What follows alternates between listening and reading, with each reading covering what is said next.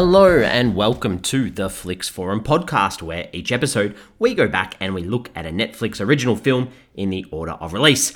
This episode, we have Netflix 301st film from 2020. It's the French crime film titled Rogue City, or in French, it's called Bronx. It's directed by Olivier, Olivier Marchal and stars Lannick Gautry, Stanislas Merhar, Kaaris, and David Belle. I'm Jesse, I'm your host. Thanks for joining me today. Hopefully, uh, if you're interested in checking this film out, you have seen it and uh, you're with me for the ride. If not, give us a pause and come back later on before you watch the and watch the film before you come back. So uh, let, let's get into our fast flicks where we do a quick little summary of what the film's all about. So this one, it's about police, corruption, gangs, and violence. It's about who's good, who's bad, uh, but I don't really know. so um, that's where we're at for this one.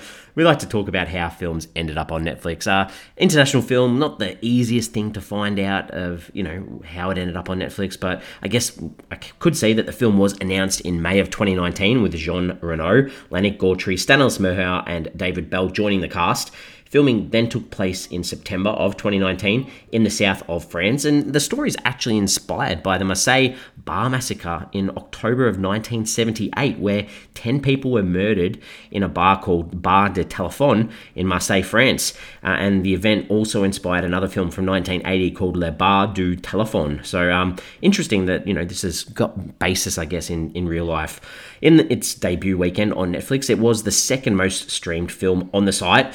And I guess the, the title, Bronx, um, obviously we know of that name from New York, the borough, borough in New York. And this name, I guess it's, or the Bronx in French, it's like a slang word for a messy situation. So that's a, that's a good title. Um, and obviously translations across the world, you need to change that. So people don't think it's about New York, but in France, I guess that title um, is a pretty good title. Other translations around the world, in Czech, it's called Rough City. In Finnish, it's called the City of Hard Faces. Interesting. In German, it's called the Gang of Marseille. That's not bad. Hungarian, it's called the City of Rascals. Norwegian, the City of Gangs. Portuguese, Corrupt City. And in Russian, it's called the City of Scammers. I don't know um, if the City of Scammers is a great title. Uh, this did hit Netflix on the 30th of October 2020. It was it was held off in South Korea on Netflix until the 11th of Feb 2021, and then in May of 2021, it did have a German release on DVD on physical format. So that's a quite an interesting little thing there to see too. What are the critics and audiences saying about this film? So on Rotten Tomatoes, doesn't have a percentage. Uh, it's only got four reviews. Three of them are rotten. Uh, that's from critics, but the audience it does have it at 74%. That's on more than 100 ratings, so that's fairly solid.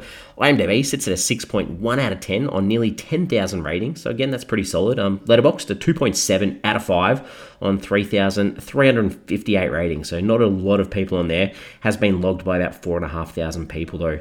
Uh, Metacritic critics nothing there, but the audience has it as 6.6 out of 10 on 10 on five reviews, and that's green. So uh, I guess a bit of a mixed bag here. Some people are obviously enjoying this film. What what are my early thoughts on this one? I mean, it looks good. It sort of plays out fine, but there are too many characters to, to, sort of follow and very little action for what should be expected from this type of film. So sort of on the on the border for me about uh, the enjoyment in this one.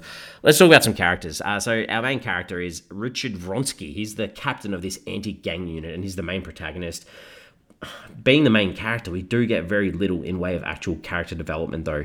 I mean, we, we know he doesn't always follow conventional methods. He's got a pregnant partner. He lives on the on a boat. He's friends with another guy on a boat called Eugene, who's his neighbor there's some ex sort of love interests that are around and about, but I couldn't really tell you for what, what reason to sort of develop the story. So a little bit frustrating there.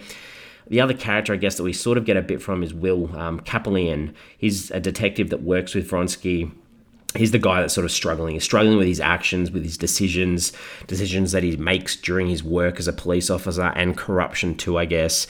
He's an alcoholic. He's having issues with his wife, Sasha. She's going to leave him, those types of things. And, and we do see his downfall in this film too. The other team, we've got Max. He's on the. He's a detective on the team too. So is Zach. They play minor sort of roles. Um, there's a sort of a narcotic squad detective who his name's Mario Costa, and I guess the the team or this anti gang unit they sort of uh, you know don't really like him because he's in a, a, competing squad, I guess, and he's super dodgy. And then we get this new police commissioner that's put in charge of all of them, um, Ange Leonetti his sort of public image, I guess, is that he doesn't like dirty cops, but he's just as bad as all of these other cops anyway. And you know, he gets his daughter to work for them too. Not saying that that's dodgy, but you know, um, we do see throughout the film that he doesn't make the best decisions at times. Um, the other sort of person we see in this film, this guy called Georges, he sort of confides in Vronsky a lot, and, and that's pretty much the, the characters in this film. Can't tell you too much more. Um, the director, Olivier Marchal, 13 directing credits, all in French and sort of looks like you know all the gangster crime sort of films um, part of that genre which makes a lot of sense because he's a former police officer himself. So interesting um, to sort of see from the director. What are some scenes that i liked and i didn't like? So the standout ones i think there's a scene where max has a go at costa for not being a man. So sort of like telling him use the door um, in the change room. So I thought that instead of just walking in, I thought that was quite funny. It made me laugh. Uh, there's a scene where Costa interviews this guy, Sergio, and asks him if he's left or right handed, and then sort of bangs his head on the wall to make it look like he's hit him. And then he shoots the guy, the guy before putting the gun in his hand to make it look like he attacked him and, um, you know, shot at him. So I thought that was that, that made me laugh Nadal is this sort of villain, another character in this film, as I mentioned. Lots and lots of characters. Uh, there's this stakeout to sort of get to this Nadal guy at the end. Thought that was really well done. And the same too, Leonetti's daughter confronts him about his corruption towards the end, and that played out really well too. Things I didn't like. Uh, there's this team meeting with all the cops at one stage, and they use all these still frames of all the criminals that they're talking about to remind us as an audience uh, who they are because there's no way of keeping track of all the characters in this film. So that was uh, a bit ordinary. There's a line about sniffing out rats, um, like as in the cops are rats, and it smells bad. Lame. Uh, Vronsky, he goes pretty hard at it with his partner in bed at one stage, and his phone goes off, and he just stops and says, "I've got to take the call."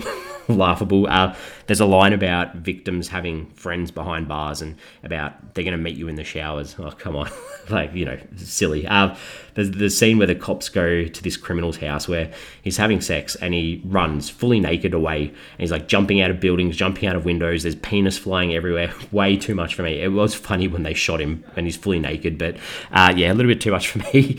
Uh, the criminals they go to see Vronsky's partner Zoe at one stage, and they tell her that they will cut her unborn baby out and use it as fish bait ordinary, very ordinary. And the last thing, the worst thing in this film is this boat scene where there's like this beach shootout. The, the color grading was done so poorly to try and make it look like it was nighttime, and it was clearly not nighttime. It was clearly shot during the day, and even this whole event, it had no reason to be at night anyway. So that was a bit lame. Um, themes, ideas. What's this trying to say? Corruption obviously the idea of corruption crooked cops criminals there's no escape you know in this life for that that idea of sins too catching up with you, and, and obviously money and greed ties in with all that as well. What did I take away from this one? I think the whole opening scene, it was like this non-linear sort of moment where we see Will uh, murdering and a suicide, and it was so pointless, especially when this is relived halfway through the film. It just wasn't needed. I'm not sure why they needed to start the film out like that. That really frustrated me. Um, questions, ponderings this, whole film's like a big boys club almost. Like, do we sort of need that in police procedural films? In in 2020, when this film came out, that sort of frustrated me a bit too. There's casual racism towards Arabs as well. That's not okay. Um, I thought that was a little bit disappointing, and and the whole end, like the the twist at the end, I guess, is everyone gets killed off by a cop. It's just a really bad ending, uh, and it really frustrated me too. So anyway, it's not all doom and gloom. It's let's wrap it up. Give the rating or the film a rating out of five. I mean, it sort of feels a bit like a try-hard version of Heat, I guess. You know, the Pacino De Niro film, but you know, it still looks good. It sort of feels like a decent episode of a crime TV show. Um, so. You know, it's okay. Uh, two and a half out of five for me. Two and a half. We're on socials. We've got X, formerly known as Twitter, Facebook, and Instagram. Give us a follow. Give us a like if you can. Question I wanted to put out there for this one is the, the police chief's daughter was she killed at the end? Uh, I think her name was Maron. Like, did she did she get killed in the end as part of this mass killing of all the police officers? I'm intrigued because they didn't actually show it, and they obviously didn't show it for a reason. So very intrigued. We're back again next week. We do have another international film next week from 2020. It's the Mexican Spanish language horror film called The Day of the Lord, or in Spanish, it's Menendez Parte Uno El Dia del Senor. It's directed by Santiago Alvarado Ilari and stars Dolores Herrera, Ximena Roma, and Yuli Fabregas. Apologies for the pronunciations, but that's what we got next week. Uh, horror film. Let's bring it on. I'm excited. Thanks as always for hanging out, and I'll see you next week.